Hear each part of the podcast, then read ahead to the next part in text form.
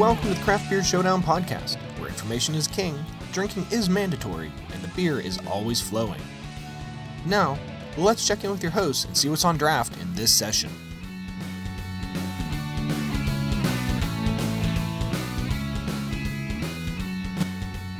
Hi, everybody. Welcome to the Craft Beer Showdown. I am talking today to uh, Jeff Stuffings from Jester King Brewery out in Texas.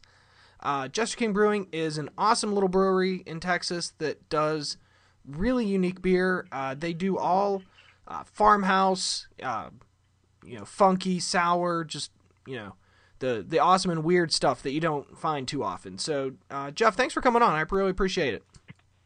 Yeah, Brian, my pleasure. Uh, glad to be uh, on your show.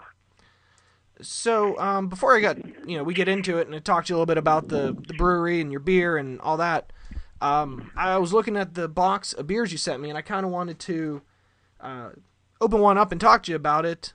Um, looks like I got, I have sitting here the Nocturn uh, Chrysalis. Chrysalis? Chrysalis, yep. Chrysalis. Uh, Chrysalis, you got it right. You're testing me with the names of these beers. um, the uh, Atrial Rubicite. Atrial, yes, Atrial. atrial rubicite. Atrial. And the uh, Encendia. Yeah, and, and Sandia, brand brand new beer we just released at uh, tail end of May. All right, I got I got one right so far. I'm good. Uh, and the Dichotomous. Di- yeah, Hibernal Dichotomous, our, our winter saison. So, um, yeah. Yeah, cool. Glad they got to you in one piece. So. Yeah, I was very glad they there was no damage. The box looked perfect. So, um, well, opening them up, I was looking at the. I was really interested. I didn't know you guys started doing these smaller bottles to start with. That's right. Yeah. Um, so those are 500 ml bottles. Uh, they kind of have a interesting shape to them, which which we liked. Uh, mainly, our, our beer is put into 750 milliliter bottles. Yeah. Um, but uh, part of the motivation was on that was um, it was our first batch of atrial rubicite actually, and we only had about eight oak barrels uh, that we re-fermented with uh, raspberries, uh, which didn't produce a, a you know huge volume of, of, of beer. So we wanted to kind of stretch it out a little further so more people could try our, our first batch. Uh, so we went with a, a smaller bottle just so the bottle limits would would be a little higher and um, you know more people would get to try it. Okay, that that totally makes sense, and it's good for me too. Trying to you know drink one by myself if I have to. Yeah, I'm I'm kind of the same way. Like usually, um, unless it's something really low gravity, uh, I'll usually end up splitting 750 milliliter bottle with with my wife or, or friends or something like that. It's uh, um, especially high gravity stuff. Like I just yeah, I just need to share it with people. Um, I don't know. Uh, but anyway, that's just just me. That's the the craft beer way to share. Yeah, yeah, definitely. Uh, share, sharing beer, I, I don't know, not to go off on a tangent, but it's just as much fun to me as, as drinking it. I mean, it's just uh, Oh, yeah. getting, to, getting, to, getting, to, getting to talk talk beer with people is, is just a lot of fun. So, um, for that reason, like I actually don't drink a whole lot of beer uh, just when I'm by myself. Usually, it's just with with friends. But uh, but anyway, not not to go off on a tangent, like I said. No, I mean I, I agree with you totally. Um, so I, to start with, I wanted to open up this since you you mentioned it the um the atrial rubicite. Okay, cool. Um, can you tell me a little bit Um, about that? Yeah. So this um, it's uh, it's barrel aged beer re-fermented with with raspberries. Um, it's a fairly simple beer to make, actually. Uh, it takes a lot of time, a lot of patience, but um, not talking about a whole lot of ingredients involved. It's uh, barley and wheat, about 80% barley and 20% wheat, and um, we keep our hops. Uh, with a lot of our beers that we want a fair amount of sourness or acidity, we keep our hops fairly restrained. You know, we shoot for about uh, you know 10 IBU on on the beer, uh, just a single 60 minute addition uh, to the to the wort during the boil, um, and then from there uh, we start fermentation off um, with, uh, with with wild organisms. All of our beer is fermented with uh, with, with wild yeast and souring bacteria. Um, it's all uh, it's all native cultures as well. Um, we're not purchasing our, our wild strains from from laboratories. We're culturing them from flora that's uh, from our brewery. Um, our brewery is situated on about a 200 acre ranch in uh, on the outskirts of, of Austin, Texas, and uh, a lot of uh, a lot of stuff grows out here, especially in the springtime, berries and flowers, and um, specifically stuff like agarita berries and prickly pear and dandelions. And we go and pick that flora, and then we just use our background as, as home brewers to, to harvest the yeast. Uh, really, Jester King is a is a collection of of, of home brewers. Uh, that's really where everyone who makes our beer started out, and um, we'll just add the flora to the to, the little carboys of, of wort, and then uh, harvest that the, the dregs from the fermentation, and then we do a lot of kind of blending of the various cultures and evaluate it on a sensory basis, and that's how we came up with our, our house culture that we uh, use to ferment all of our beer. So back to uh. Rubicite in particular, mm-hmm. uh, we'll uh, pitch the wort, uh, relatively low gravity wort, like 1036 uh, specific gravity, and then uh, do an initial fermentation in, in, in uh, stainless steel for about two or three weeks, kind of the most vigorous part of the fermentation, and then from there we'll rack to oak. Um, we're using all secondhand uh, wine barrels. Uh, they're barrels that are pretty much neutral at this point. Um, they've had several fills of wine before they get to us, and then we use our barrels over and over again. So we're not getting a whole lot of oakiness out of our barrels. Um, our barrels instead are just a place for wild fermentation to slowly progress in the beer to, to develop some, hopefully, some interesting flavors and aromas through through fermentation. Um, we uh, temperature control our fermentations. All of our oak, oak fermentations are in a temperature controlled room. We set the thermostat about 60 degrees Fahrenheit. Um, we, one thing that's very important to us with a beer like H.O. Rubicite or, or any of our beer is limiting the growth of, uh, of acetobacter in the beer. Um, to a person here at Jester King, we really don't like vinegary flavors in sour beer or wild ales, and um, we found the the best way to combat that is through temperature control. Um, so after about uh, eight, eight to 12 months of uh, slow fermentation and maturation, um, we'll take the beer that is otherwise ready to drink and we'll add fruit to it. Um, in the case of H.O. Rubicite, we're using raspberries from Washington State. They're um, they're fresh frozen, so um, they show up to us, uh, you know, whole berries, but but then having been been frozen and then uh, we'll thaw them out when they get to us, and then uh, add them to uh, to the beer. Uh, we'll uh, we've experimented with a couple different ways of, of fruit fruit, fruit re-fermentation. Um, one technique we've used is uh, it's from the winemaking world. It's called a, a punch down. We put the fruit uh, into a barrel that's turned up on its head, uh, fill up the barrel, and then uh, add beer to fill up all the spaces between the fruit, and then it starts to ferment and uh, we'll just use a stainless steel kind of mashing tool, and we'll press down on the cap that forms at the top of the barrel uh, to kind of keep the cap from drying out. And um, winemakers use that technique to just get good uh, color and flavor extraction from the fruit. Um, we've also done fruit fermentations uh, in stainless steel, so we'll take the beer out of the oak, put it into a stainless steel tank, and add the fruit and then we'll uh, recirculate the fermentation every week or so, just to kind of again keep that, that cap uh, uh, that develops on top of the, the fermentation from from drying out and getting uh, acetic. Um, and that lasts about two or three months. Um, oh, wow. We wait until yeah, um, uh, we we wait until all of the sugars in the um, the fruit have been consumed, and we get um, about 100% apparent attenuation. I mean, our uh, our beers uh, tend to finish right around either you know 1.000 specific gravity or or you know in the case of H.O. Rubicite, I think uh, it's like 1.004 or something like that. So yeah, again, noticed, kind of not. Uh, yeah, I, I, noticed that. I was looking through all the uh, a bunch of your beers on your website.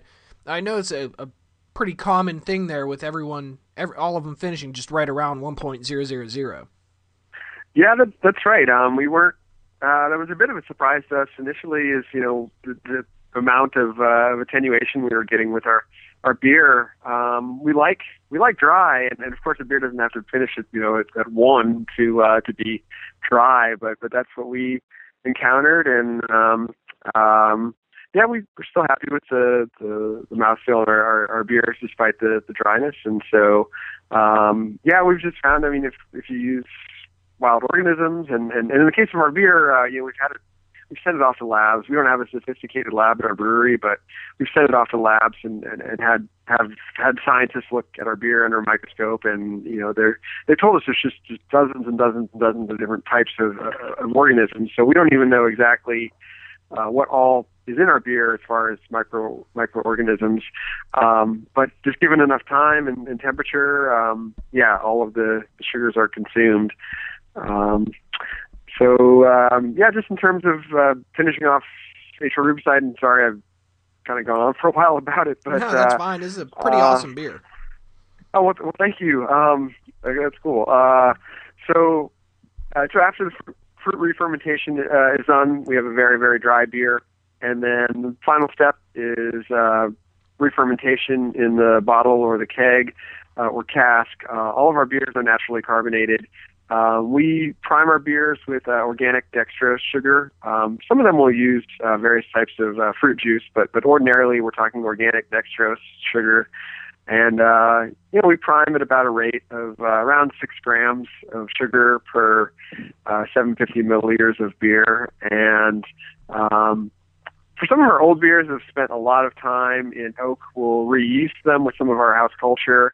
Um, uh, in the case of a beer like Atrial Rubicite, we'll reyeast uh, at a rate of about 2 million cells per um, per milliliter of, of beer. Uh, and then um, our bottle conditioning period lasts typically about 48 weeks. Um, usually we'll get pretty much the amount of uh, CO2 development in the beer that we want after about four weeks. Uh, but typically we give the beer another month or so uh, for kind of the, the, the flavors to kind of fully kind of resolve themselves and kind of uh, for the beer to present the way we want. So all said and done, it's about a um, it's about a 12 to 14 month uh, process to make atrial rubicite. And um, yeah, beer finishes about 3.4 pH and uh, about five and a half percent alcohol thereabouts, and uh, um, yeah. Yeah, I mean, just tasting this, I really, you know, smelling it and just knowing that it'd be sour, I expected to get, uh, you know, a pretty big vinegary kind of, you know, background or at least a hint of it. And Mm-hmm. tasting this, I don't get a single bit of vinegar. I mean, it's sour and it's, you know, it's fruity and it's delicious, and I get that really Thank dry you. taste, the the good mouthfeel. But surprisingly, that's, you know, I haven't had too many of your sour beers before, um, or too many of your beers in general, because up in Pennsylvania we don't get too many, sadly. But uh, you know, I I really get that you can really taste that this took some time, basically. Well, good. Well, well, thanks a lot. I mean, that's um, definitely in terms of like the types of acids in beer. Um, we really are aiming for uh, lactic acid, um, Yeah. which we think is you know kind of softer and, and a little more tangier and, and not as harsh. Um, you know, some of our fruit re-fermentations, we'll get um, you know initially kind of get malic acid, and then of course you know malolactic fermentation tends to to resolve that out, and uh, really just uh, you know um, not to be too negative, but that's my biggest complaint about the style is that um, oftentimes you'll get that those kind of harsh volatile acids, the vinegary flavors that I find very difficult to, to drink. Uh, so, um, you know, that's that's kind of the, the number one thing as far as just like if I had to choose the one thing that I want to go right with our, our sour beers, it's just little to no acetic acid. Well, at least with this one, I you succeeded. So, All right, well, well good. so that that kind of brings us um, with you talking about all of that and how long it takes and all the the processes. Uh, it kind of brings me to one of the big things I wanted to talk to you about was, you know, how did you get started with this? Because you guys do things a lot differently than just about every other brewery that I've, you know, read about, been to, talked to. Um, you know, it seems like you guys really do the the old school, actual farmhouse beer. Well, um, well, yeah, definitely. We we we, try to. Um, I think one thing that's very big to us is, um, you know, uh, uh, well, the phrase I, I we use around here is, is, is achieving beer with a sense of place. But but but you asked, you know, how we came about that. So I'll kind of, I guess, uh, go back a, a little bit. Um, you know, pretty much, uh, at least when we started out, uh, we didn't have any kind of native Texans in our, our crew here. It was my myself and my my brother Michael, and then another uh, uh, fella named uh, Ronald uh, Extract. Um, joined us. So um, you know, we were kind of the three people involved when we were putting the the brewery together, and um, you know, there were a couple factors at play. I mean, we moved to Central Texas. Uh, my wife is uh, what, what what brought me to the area, and my brother moved here to join me, and then uh, Ron was in Texas uh, at Fort Worth in Fort Worth at the time, working for uh, Shelton Brothers Importers, and uh, you know we kind of looked around uh, Central Texas and we saw some really excellent American and English and German styles being uh, made in our our market, but um, you know we really didn't see any um, a whole lot of stuff being done, kind of the farmhouse tradition. So that was part of the appeal upon wanting to, you know, add something a little different to our, our home market and not uh, necessarily, uh, you know, trying to, you know, just make another uh, like Hefeweizen when when we have, you know, arguably one of the best ones in the world being brewed right here in Austin in, in Live Oak Hefeweizen. So that's kind of, you know, one of the examples. Then the other approach, uh, or the other influence, I would say, was, uh, you know, I mentioned that Ron. Uh, at the time was working for Shelton Brothers Importers. So upon meeting him, uh, for the first time in my life, I had access to some of these uh, truly incredible beers from breweries like like De La Senne in Brussels and Cantillon in Brussels and Fantôme in Soy and um, oh Blaugies in Belgium and um, you know that's just really a, a few of, of, really the, the beers that that highly uh, influenced uh, me at least, and uh, so that only added to it wanting to uh, kind of pursue beers of, of that style. And then I guess the final piece of the puzzle, which almost just kind of reinforced uh, our our initial thoughts, was we found our location um, a little later on, and, and we ended up being uh, in a rural setting. So that just kind of made everything kind of finally fit together yeah. as far as making farmhouse ales. Um, so that's really how it all came together. And then from there, it was a lot of a lot of experimentation um, because uh, when we set out to make the style, uh, we didn't know 100% what we were doing. So there's a lot of trial and error that went into it. And then also, you know, I don't even think we had a full understanding of exactly, you know, what at least we define as to be, you know, authentic versions of, of the style. Right. And so our, our whole brewery has been just kind of a constant evolution where we're continually trying to fine tune our process to make it, you know, more more authentic. Um, so um, yeah, we're we're a brewery in the sense that it's it's been a constant evolution, which uh, has been been fun. So yeah, and I You know, when I hear people say things like, "Oh, there's a, a craft beer bubble and things are going to go under," and you know, there's too much beer. breweries like Jester King are kind of what I bring up and say, you know, you're right. There might be a hundred Hefeweizens out there that you know have very small ch- differences and changes in them, and if you drink them one by one, you, you can pick it up and you can enjoy all of them. But when I look at like Jester King and you know the all the beers from like black metal down to uh, my favorite until I've I just opened up this uh, this beer was the uh, the Le Petit Prince. Um, oh, sure. You know they're just so different, and that's what I think is really kind of the the backbone of craft beer is the like you said the experimenting the you know not trying to go after what a hundred other people are doing. So I appreciate what you're doing. Well, yeah. Well, thank, thanks, Brian. I mean, um, and then uh, part of that, I mean, people. I say this every time I give tours on the weekend. Like, what really I think makes our beer unique, whether or not you like it, it, again, is is working outside of the uh, fairly, I think, constricting realm of pure culture fermentation. I mean, maybe that's too strong a statement to call it constricting, you can also obviously create an immense array of, of flavors and aromas uh, just from Saccharomyces cerevisiae, uh, you know, brewer's yeast. Um, but um, you know, I think that as you know, beer making went from something where all beer was was was wild uh, yeah. to what it is today, where you know, I'm kind of guessing here, but 99.9% of beer is, is is pure culture fermentation. You know, uh, myself and you know others have, have argued that that maybe something was lost uh, along the way. Um, you know, certainly, you know, pure culture fermentation has done wonders for uh, consistency um, repeatability, um, and, and those are good things. And uh, our beer is is not uh, in, super consistent. I mean, we try to, it's relatively consistent, but uh, um, but we just steal a phrase uh, uh, from from you know Jean Van Roy from from Cantillon, and um, I'm always careful not to compare our beer brewery to them because theirs frankly much better.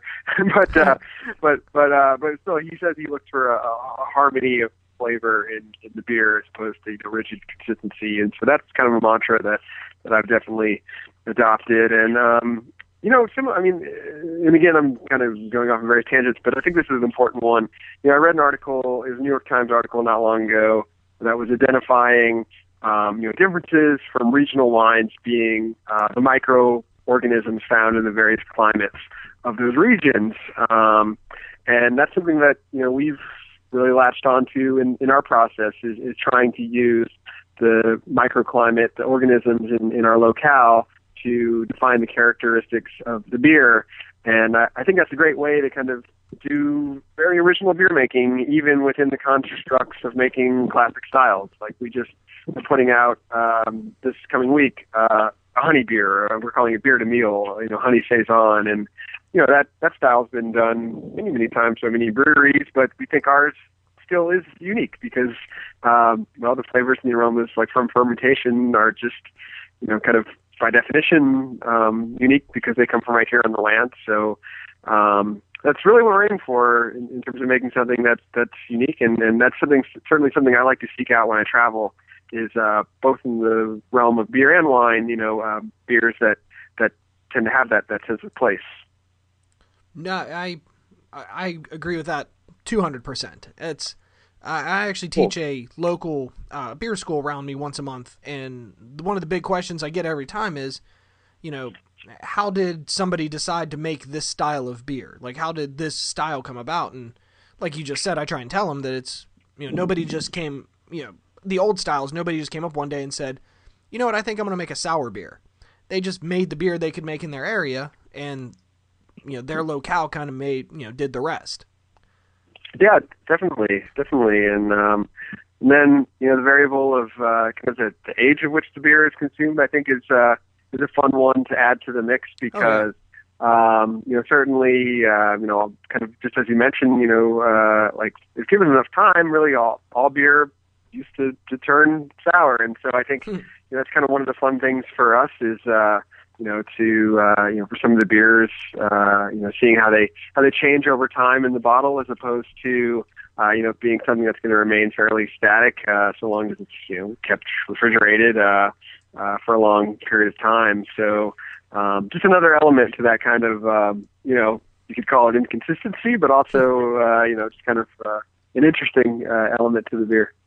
Now, I consistency I align with the the big macro guys because mm-hmm. they brew across continents and around the world, and they have to be consistent for you to not notice that that you know so-called domestic beer was brewed in another country. But right. You know, but it's the imperfections from just about every craft brewery that you get from year to year that make you excited to try that beer this year or to you know to see how that specific IPA came out. So I think inconsistency is great.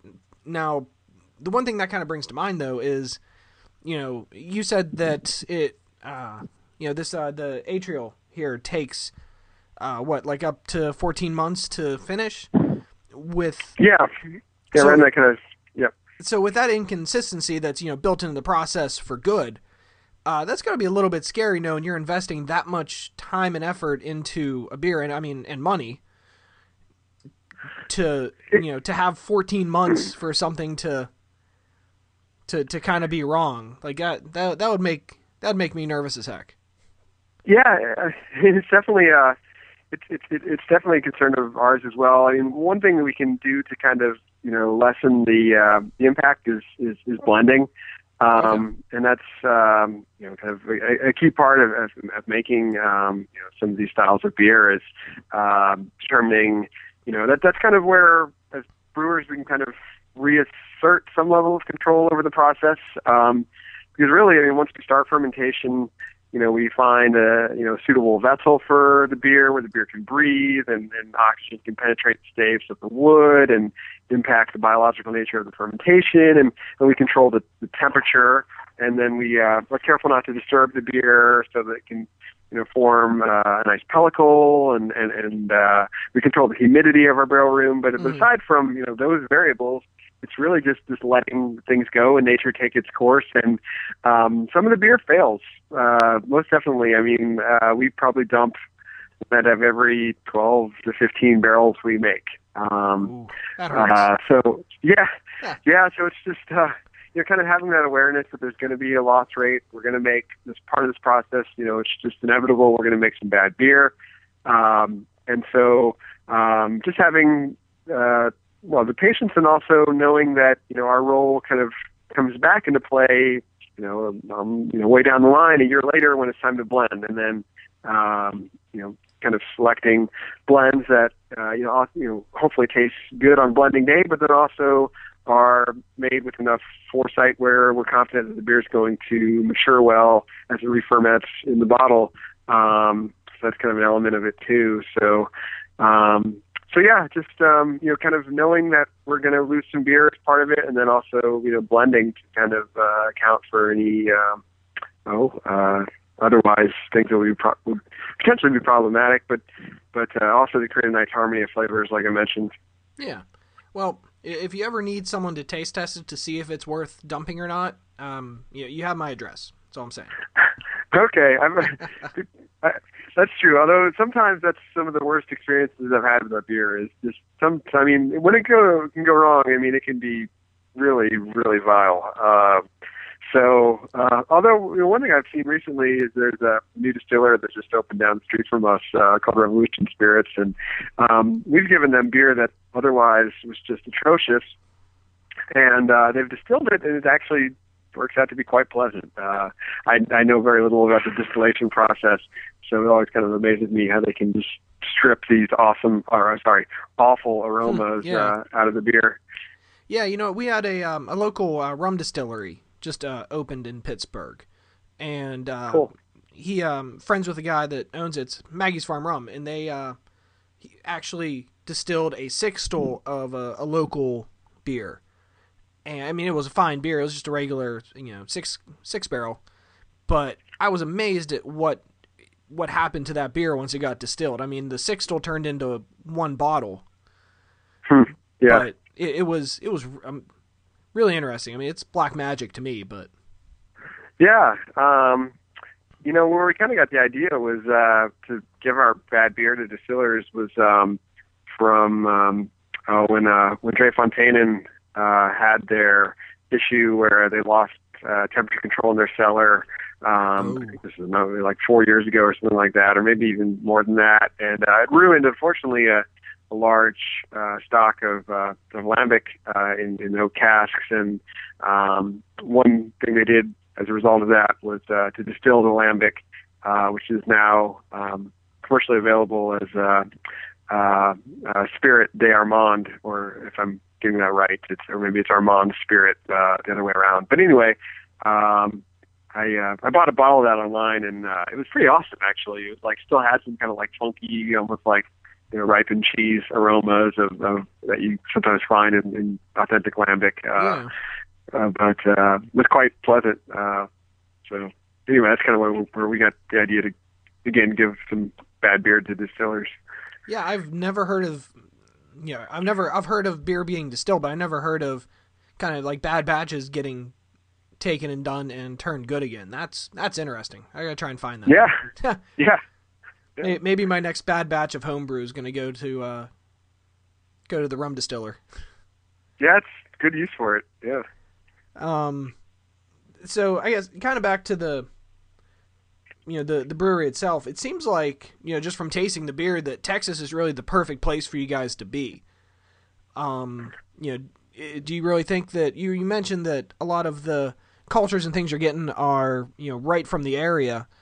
Um, you know, do, do you think that you could ever expand away from there and still kind of bring those cultures with you, or do you think this really keeps you guys nice and you know and small and you know, basically just the right size where you are in Texas? Right. I think um, I, I, we, we're of the opinion that we can never move our brewery and make the, the same beer. Um, you know, we have absolutely no plans to uh, to brew somewhere else uh, in the world. Um, oh, um, you know, uh, I'd be, lying if I wasn't intrigued by, you know, uh, for instance, like, um, you know, uh, for instance, that has, you know, like various little bars and restaurants uh, in various pockets of the globe. But uh, but again, he's not brewing out of them. Uh, you know, they're just uh, retail establishments. So uh, maybe that would be something we'd do one day. But uh, but as far as like making beer somewhere else, I mean, we've uh, again really tried to develop flavors that are unique to um, the Texas Hill Country. So um, so yeah, no, I mean. Uh, that's kind of, and again, that kind of goes back to that that that that point I was making about pure culture fermentation, where you can make relatively the the same beer uh, anywhere else on anywhere on Earth and, and have it taste more or less the same, uh, as opposed to making beer that uh, well is wild and uses native organisms. And uh, I mean, you see it so often in the the, the wine world uh, where um, you know brewer, or sorry, vintners are making uh, you know we'll call it what you want, natural wines or bio, biodynamic wines. Uh, but essentially, you know, spontaneously fermented wines, and you know, I think that really kind of drives that that regional connection with with various well, styles of wine, and so we're trying to, to supply that to to beer. Um, we're also doing spontaneous fermentation here at Jester King. Um, our kind of winter of uh, cool temperatures and uh, inoculation uh, using uh, a coolship uh, is very small. Uh, we get really cold temperatures for just December, January, and a little bit of February, and and, and that's it. Uh, okay. Otherwise, you know, it's of course a very hot climate, but yeah. Um, but we've uh, been doing spontaneous inoculation of, of wort for for two seasons now, uh, winter of 13, and then this winter, uh, and uh, the results are, really really happy with uh, the way things are, are progressing. We're uh, we think we're making some really really good beer that we're looking forward to blending. Um, we'll probably wait one more season uh, to hopefully have kind of like three years worth of stock to start blending from. So it won't be any time soon we start releasing spontaneously fermented beer, but uh, but it's getting closer. So um, that's uh, you know just again another thing that um, is that kind of partnership with with, with the nat- with nature that I was mentioning, and yeah. um, why we're really excited about about that. So the you know speaking of nature, that's a perfect segue. Um, the, the, next beer that I have here that I wanted to talk to you about was, I think it's the most interesting one out of this little group is the uh, hibernal uh, dichotomous. Yeah. Cool. Uh, so just a little bit of reading I was doing about it. I'm I'm really intrigued that the rosemary lavender. Um, I've never heard of a beer with spearmint before, and pair that with watermelon. I mean, it sounds great. Um, I'm going to open that here in just a second, but can you tell me a little bit about that? Sure. Um, well, this beer um, was the creation of our, our head brewer, Garrett Crowell. Uh, Garrett from uh, the Houston area joined Jester King uh, a little over a year ago, and then we uh, we promoted him as our, our, our head brewer um, just uh, a few months back, and you know we're just really impressed with his uh, his creativity and beer making, and um, so yeah, it was his uh, his recipe um, it borrows from um, a technique that we've we've used in the past, um, which uh, originally was uh, we learned about from uh, Brasserie uh, de la Senne in, uh, in in Brussels. Uh, the uh, the owner brewer there, uh, Yvan de Baets. Uh, and the technique is called uh, bière de coupage, meaning beer that, that's cut. And it's been done for centuries, um, but we really kind of learned more about how to do the technique uh, from Yvan, uh, which basically takes uh, involves taking very old uh, sour beer and, and uh, using uh, that old sour beer to inoculate young, fresh beer. Um, uh, it was just kind of a way uh, historically where uh, brewers try to kind of uh, control the biological momentum of the beer by using uh, the organisms in, in, in old beer to uh, to influence the, the younger beer. You know, of course, at the time, the brewers had no idea that it was actually you know yeast and bacteria that was was doing that. They had no understanding of uh, you know um, uh, science and and uh, you know uh, I'm trying to think of the right terminology, but essentially all the stuff that Louis Pasteur uh, figured out. Um, so uh, so it's uh, old beer. About 40% of it is old barrel aged beer. Um, it's been about a year in oak. Um, old barrel aged beer was brewed with uh, rosemary, lavender, and spearmint.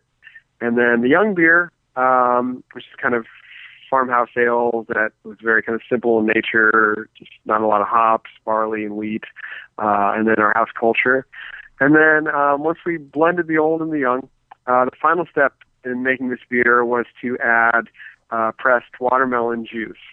Um, we call it our winter saison or our, our hibernal saison because um, the, the watermelons are from the, the winter crop down here in, in Texas. Um, and so we pressed, um, oh, I can't remember how many hundred pounds. There's a lot of watermelons. We pressed a lot of watermelon juice and uh, added it to the uh, to the blend, and then gave it about another um, six to eight weeks or so to uh, to totally ferment dry. So we wanted to take the watermelon juice and have that just be totally consumed by the yeast and bacteria to make a you know very very dry beer. Um, so, um, so yeah, yeah, that's it. It's one of the more procedurally complicated beers we've made. Um, but, um, but yeah, that's, that's, uh, that's how we, we went about it. Kind of medium strength, like 5.8%. Um, pretty low pH, I think like 2 or 3.4, so relatively tart.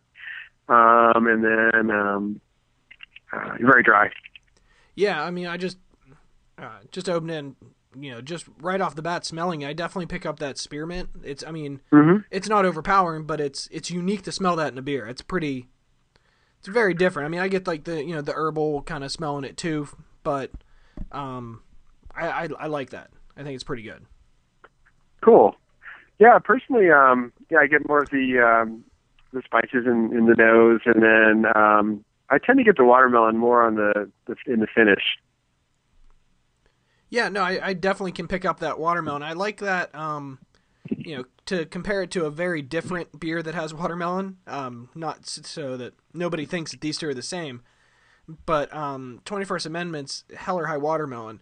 Um, they kind of do the same thing with their watermelon, like you're saying, where they actually use it in fermentation instead of just adding it for flavoring. So uh, you yeah. still get that hint, you know, the the essence of the watermelon in that taste and uh, not so much in the smell, but a lot in the taste, but none of that sweetness because it's all gone. It's I really like how that works. I think it's the way kind of yeah. it should be. I hate it when it's super sweet.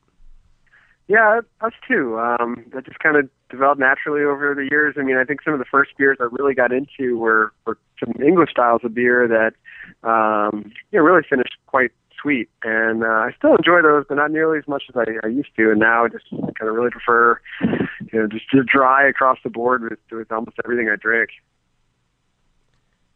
No, I. And then. Yeah, oh, I uh, and, cool. And then, like one little just final note on spicing. You know, again, we're um, we're kind of unabashedly, uh, you know, uh, Yvan de Baet's uh, disciples at our, our brewery, and uh, you know, one of his little mantras is that if you know if you can pick out a spice in a beer, then you've overspiced it. And yes. so, um, you know, maybe we push that envelope a little bit with Hibernal Dichotomous, but but it's still, uh, you know, with all of our spicing, we try to make it like just really, really subtle. No, I I've yeah, I love that quote, and I've I've repeated that many times before. I like it a lot, but I definitely don't think that this beer goes over that boundary. Well, good. Um, so on to, you know, I said the last one was probably the, the most unique one, um, but this one is one I'm most interested in. I don't know if I get a chance to open it today or not because I have, you know, I'm just one guy here, but. Yeah, the, yeah, uh, there's four bottles. Yeah, that could be a lot. Yeah, I mean, I'll try them all and I'll let everyone know what I think about them here, you know, shortly. But the, uh, and, and I'm probably going to butcher this name again, but the uh, Encendia.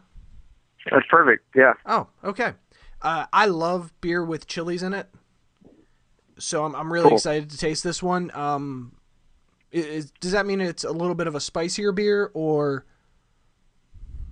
You know, it's it, it's interesting because um, uh, it's so it's a beer a beer that we uh, aged in uh, mezcal barrels for. Yeah, I saw that. Uh, yeah, for approximately a year, and uh, we added uh, ancho chilies to the boil, and um, it's fairly subtle at this point. Um, you know, we uh, added a couple other spices as well, uh, epazote, and then uh, some agave nectar. And um, at this point, um, I mean, you can definitely pick out pepper, but it's it's not at all going to be. I, I, I get zero heat and um, very subtle subtle pepper character. So Um, I mean, if you're a fan of, of spice beers and uh, pepper beers, and uh, and I am too, I think you'll find this definitely more on the more kind of subtle end of the spectrum. Okay. Um, but uh, but yeah, Encendia was was uh, we made it's a, collabor- a collaboration beer uh, with a very close friend of ours from Chicago, who's the owner of uh, her name's Christina Bosnick, and she's the owner of uh, West Lakeview Liquors in Chicago, Illinois, and uh, was just a really she just has a world class selection of uh, beers and, and, and spirits, uh, particularly types of bourbon. She's like more into bourbon than even beer, and, and really has an amazing selection at her store. And uh, so we wanted to do a beer with her. Um, kind of through her spirits background, she was able to source these mezcal barrels for us from uh, Oaxaca, Mexico. And uh, and then from there, you know, we kind of uh, took Mexican cooking as an inspiration and and selected those uh, Mexican cooking ingredients that I mentioned. Okay. Um, Christina likes big beer, uh, so we made a big beer. Uh, it's uh, we we tend to generally make beers that are kind of low to medium strength. Uh, it's what we like to to drink the most.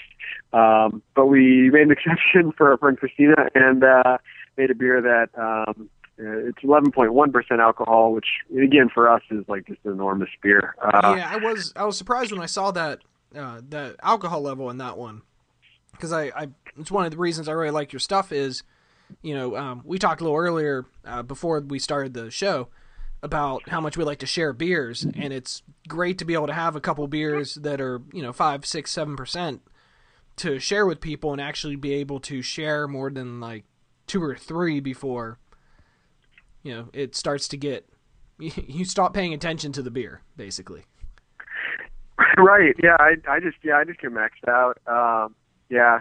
but uh, um, so uh, yeah, Encendia. Um, yeah, it's it's just interesting beer. I'm still getting to know it myself now that it's it, it's relatively. Uh, I mean, it's an old beer. It was brewed in 2012, but uh, Wow. um, is that no? That's not right. It's 2013. We brewed in January of 13. So Oh, okay. um, That's close. Yeah, sorry, it's it's uh, I was a year off there, but um, but yeah, but we just just released it uh, over Memorial Day weekend. So um, yeah, I'm kind of uh, getting better acquainted with the, the finished version of that beer uh, now. So uh, uh, but anyway, uh, yeah, one of the uh, some of our beers uh, definitely are you know kind of culinary inspired. Um, like I think I two of them I sent you like coincidentally are like Hibernal Dichotomous and and Sandia, but but generally uh, most of the beer we make uh, it's not like we're a brewery that set out to adhere rigidly to the uh, Reinheitsgebot, uh, but Yeah. as a but but we are a brewery that, that tends to mainly make beer with just you know water, uh, barley, uh, hops, and microorganisms. Uh, so um, uh, yeah, um, that's kind of how we like to develop our flavor. But a couple of couple exceptions I, I sent your way. Yeah. Um, although I should mention we do make a lot of uh, not to like shoot down my own what I just said, but we do make a lot of beer with fruit, uh, fruit as, as well. We uh, that's kind of one of the um, types of ingredients we do use fairly commonly is is, is fruit, especially with the uh, a lot of our our barrel aged uh, sour beers. We like to you know re-ferment those to dryness with with, with fruit. Yeah, and I think that's the the only way I really like fruit in a beer is when you do basically just that, where you know the fruit is part of the fermentation, and you just get the flavor. You don't get the the sweetness out of it. Yeah, most, most definitely. More from Jeff from Jester King in just a minute, but first, quick break to hear about one of our sponsors, Craft Brewed Clothing. Who doesn't love a new beer T-shirt, right? If you're listening to this show, you probably have a few T-shirts that show your allegiance to your favorite breweries, beer club, and craft beer in general. I know personally it's a hobby of mine to pick up a new t shirt whenever I hit up a new brewery, especially out of town, so that I have a t shirt no one else around me has. This is why the Craft Beer Showdown podcast has teamed up with our very first sponsor, Craft Brewed Clothing. Craft Brewed Clothing offers a variety of t shirts, hoodies, and work shirts that you can buy from their site, as well as memberships ranging from one month to a year in their Craft Brewery t shirt club. Membership in the club gets you a new beer t shirt every month, along with an info card, coaster, and a sticker from that month's brewery. As a special offer for Craft Beer Academy's listeners and subscribers, you can save 30% off any purchase at brewshirtclub.com until July 31st, 2014. Just use the coupon code CBAFANS, that's C B A F A N S, and you'll save 30%. we're giving away a one month trial membership every show. All you have to do is head over to craftbeeracademy.com and look for this show's post and fill out the entry form that you find there. I'll pick one lucky listener every month from those entries. Full rules will be posted on craftbeeracademy.com slash brewshirtclub. Now back to the show with Jeff Stuffings from Jester King Brewing. Noticing this is one of the higher alcohol beers leads me to uh, something I've been meaning to ask you. How, um, you know, with aging beers and, you know, new versus old, um, and some of a lot of your beers are a little bit lower in alcohol than, you know, the 11.5% one here. Um, do they do well aging? Is it something you recommend, or is this more of a drink it sooner than later kind of thing? Now that it's finally out of the cask and you know in our hands. Um, it's um, I, I think our beer does do well with time. Uh, we're kind of learning a lot of these things for ourselves uh, since we're a relatively young young brewery. But um, you know, so long as the you know, kind of temperature is good and, and you know uh, um, it's not exposed to uh, to you know traditional kind of spoilage things like like light or, or heat. Yeah. Um, we do kind of see time as a as a friend of our beer. Um, um, sometimes, I mean, for instance, with some of the fruit beers I mentioned, um, you know, for instance, we just released our uh, our second blend of um, uh, a barrel aged wild beer, uh, re-fermented with blackberries and Nocturn Chrysalis, which I think you said I, I sent you. Yes. Um, uh, so that so that one, um, you know, the the fruit was added uh, about you know three months ago, and it was just bottled uh, about eight months ago or so. Okay. And uh, you know, it's for a very kind of old beer, kind of wild beer re-fermented with fruit. It's kind of still now in, in its infancy, having been just been released, and the fruit, the fruit aroma and flavor, I think you'll find when you drink it is, is pretty vibrant at this point. But that will taper off with time. Uh, you know, to, to quote Jean Van Roy, uh, again from Cantillon, he uh, he says that uh, in the end, uh, lambic wins, and, and let me just make a little footnote that uh, you know our, our wild beers aren't lambic, but uh, uh, but with that aside, um, you know uh, that that's true. That in the end, kind of the um, wild characteristics of the fermentation do kind of win out in the end, and the fruit will will will fade. Uh, so in those for the fruit beers, I definitely think people really should drink them like in about the the first uh, six months or so. Um, one thing I've noticed with our beer is that uh, it kind of slowly becomes more and more and more sour with with with time. Um, uh, particularly as I think it's just kind of hop compounds break down and the bacteria in the beer kind of wins out. So some of it is personal preference, I think. Like, Mhm. uh, um, personally, like a beer like Noble King or Petit Prince, which uh, are we call them well Noble King a hoppy farmhouse ale and Petit Prince our, our table beer, but it's Yeah. still a, a hoppy beer. I like to drink those fairly fresh because the, the like like really all beers, you know, hops will will fade. Um, right. the beers that um, are less hop driven, though, I actually think I, as I get to know them better, enjoy with a little more time. Um, you know, for instance, uh, oh, um, oh, Boxer's Revenge, which is a kind of a strong sour beer, or uh, uh, Rust, which is a uh, sour red ale, or, or Funk Metal, which is a sour stout. Those beers, I, I have slow as I've evaluated them more and more over time. I've, I've decided that I, I enjoy them a little more after they've had maybe six to eight months in the bottle. So Okay. um, it's personal preference, and you know depends on the beer, what we're aiming for with it. But um, but definitely, I wouldn't you know flat out call like time and, and enemy of our beer. I think generally it's a friend. Okay.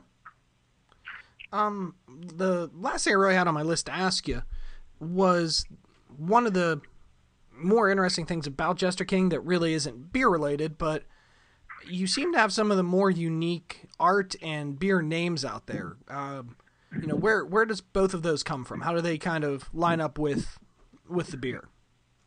Cool. Um, well, thanks for saying so. And um, I have very little to nothing to do with that part of our process. Uh, we have a we have an in-house artist. Um, His name is Josh Cockrell. He's a native Texan uh, from just north of Austin. And um, I worked for a period of time at Austin Homebrew uh, here in Austin, a Okay. local homebrew store. And uh, Josh was one of the customers at the time, and I got to talk beer a bunch with him just as he'd come in to get ingredients. And um, you know, we started chatting, and I told him about my plans to open a brewery, and um, he uh, approached me about doing our artwork and showed me his stuff, and I I really dug it. And I told him like you know I couldn't uh, uh, necessarily you know just like hire you to be our artist, but if you wanted to do art and then help with like deliveries and construction and all the stuff we needed help with at the time, uh, you know we could make it work. And so he was cool with that. So he uh, came on board at Jester King very early on during our construction phase as uh, really our first ever full time employee. Oh, wow. And uh, yeah, and uh, um, you know, over the years, has done we think some really great artwork and, and naming for us. So in addition to the artwork, he comes up with the names of uh, almost all of our beers. There's a few exceptions that you know various people at a brewery have, have, have came up with a name, but but generally speaking, it's it's Josh that comes up with the name, all of the art, and then uh, whatever's written on the back of the bottle, he writes. And so, um, yeah, that's really uh, all the almost all the credit goes to him on that. Wow. Yeah. Um, you know, just from looking at a couple of these, knowing that all of that came from him now, he might be just a little bit crazy. Not not a lot. Just, no, he would agree with that. Uh, just a it's tiny funny. Uh, he uh, what did he say about himself recently? That uh, um, oh, it was uh, I think it was H.R. Uh, Giger, the the Swiss artist, uh, just passed away recently, Mhm. and uh, I think he said that like people that like my art are either like mentally ill or or creative, and and uh, I forwarded that quote to Josh, and he's like, "Yeah, I think that's it's it's, it's me. He's a big fan of, of Giger, uh, so I think that kind of fits him as well." Yeah, and I even see it just a little bit of his style, kind of in, in one or two of these too. Yeah, yeah, totally, yeah. Well, Jeff, that that's about everything I had. We got to talk about beers. I got to try some with you. Um, really wish I could make my way out to Texas sooner than later because I'd like to try one of every one of these. Yeah, please do. That'd be cool. Um, we, uh, yeah, we're kind of a nice. We, well, it's brutally hot here in the summer, but aside from that, it is a nice place to visit. We're on this uh, this ranch out here in the Hill Country, and you know we like to keep it very laid back and pleasant out here, and just uh, you know, a place where can kind of sit under some some live oak trees and have have some beer and enjoy some company. So that'd be cool. Please, yeah, please come see us. Yeah, when and if anyone listening hasn't seen anything about Jester King before, um, when we say it's a farmhouse brewery, when you look at the pictures of where the brewery is, it looks like a farmhouse. It just looks like a place you kind of want to, you know, eat a eat a picnic and drink a couple of the beers. So, you know, I I don't have plans in the near future of coming out your direction, a little bit far from Pittsburgh, but it, the next time I do, it's definitely a stop. Well, very cool. Yeah, and um, like I said before the show, uh, I'm going to be in Pittsburgh uh, in July, so you'll have to uh, show me more of the local beer scene there. Oh, definitely. There's a couple good things around here. A couple new distilleries. Um, uh, the first whiskey distillery, first rum distillery um, since Prohibition, if I'm not mistaken. So we're we're getting there with the beer and the alcohol, little by little. Nice. Well, that's that's that's good to know, especially with some of your beer laws, which I know are, are kind of crappy. Yeah, we're- they're they're they're Yeah. slowly changing, just like a lot of states, and some states like Florida are going backwards with their laws. But Right. you know, Um, yeah. Um, yeah, and, and that's uh, we're we're lucky in the sense that uh, our laws changed uh, about a year ago, and now we can sell beer at our brewery, which used to be illegal. So that's just in terms of like running a business. I mean, that's just made a huge Oh, wow. difference. So we're very, very grateful that that happened. Oh yeah, especially for a, a smaller brewery like you guys, that has to be a huge boom to to be able to do that. I mean, you kind of give everyone the everyone the full experience then instead of you know hoping that the places your beer goes, the people know how to talk about it. Oh, that yeah, that, that's a really important point to us, uh, especially since you know, we're trying to make these beers that you know have a connection to the land and, and have a sense of, of place that you know we really think that part of the experience of our, our beer is, is is drinking them uh, well in the land that from which they that they came, and um, you know one of the things, and again, they always kind of preface this with like whether you like our, our beer or not. Like one thing that I hope that people uh, associate with it is kind of i i- is the location where it's made, and, and some of my best beer drinking experiences have been where like the beer has kind of had the power to like mentally transport me back to um, when I may have visited the brewery before of a, a brewery that I've, I'm drinking beer from, Yeah. um, and so that kind of mental power to transport, I think, is just a, a really cool part of the, the beer drinking experience. So, um, yeah, I think that having being able to show people you know where the beer is made, I think is just like you said, an important part of it. Definitely. Well, Jeff, um, you know, thanks for taking time out of your day. I'm sure you're a little bit busier guy than I am. You know, helping run a brewery and and all that. So, thank you very much for taking the time and you know sending me some beers to talk about with you. Uh, you know, I could talk about beer forever, but well, cool, Brian. Well, uh, thank you very much for having me on, and uh, yeah, I enjoyed it. So, everyone else, thanks for listening. Uh, you know, this was me, uh, Brian, talking to uh, Jeff Stuffings from Jester King. Jeff, uh, you know, thanks again. I'll let you know as soon as the show comes up, and hopefully, I'll see you here in a you know a couple weeks. Sounds great. Thanks so, a lot. Everyone else, thanks for listening, and cheers.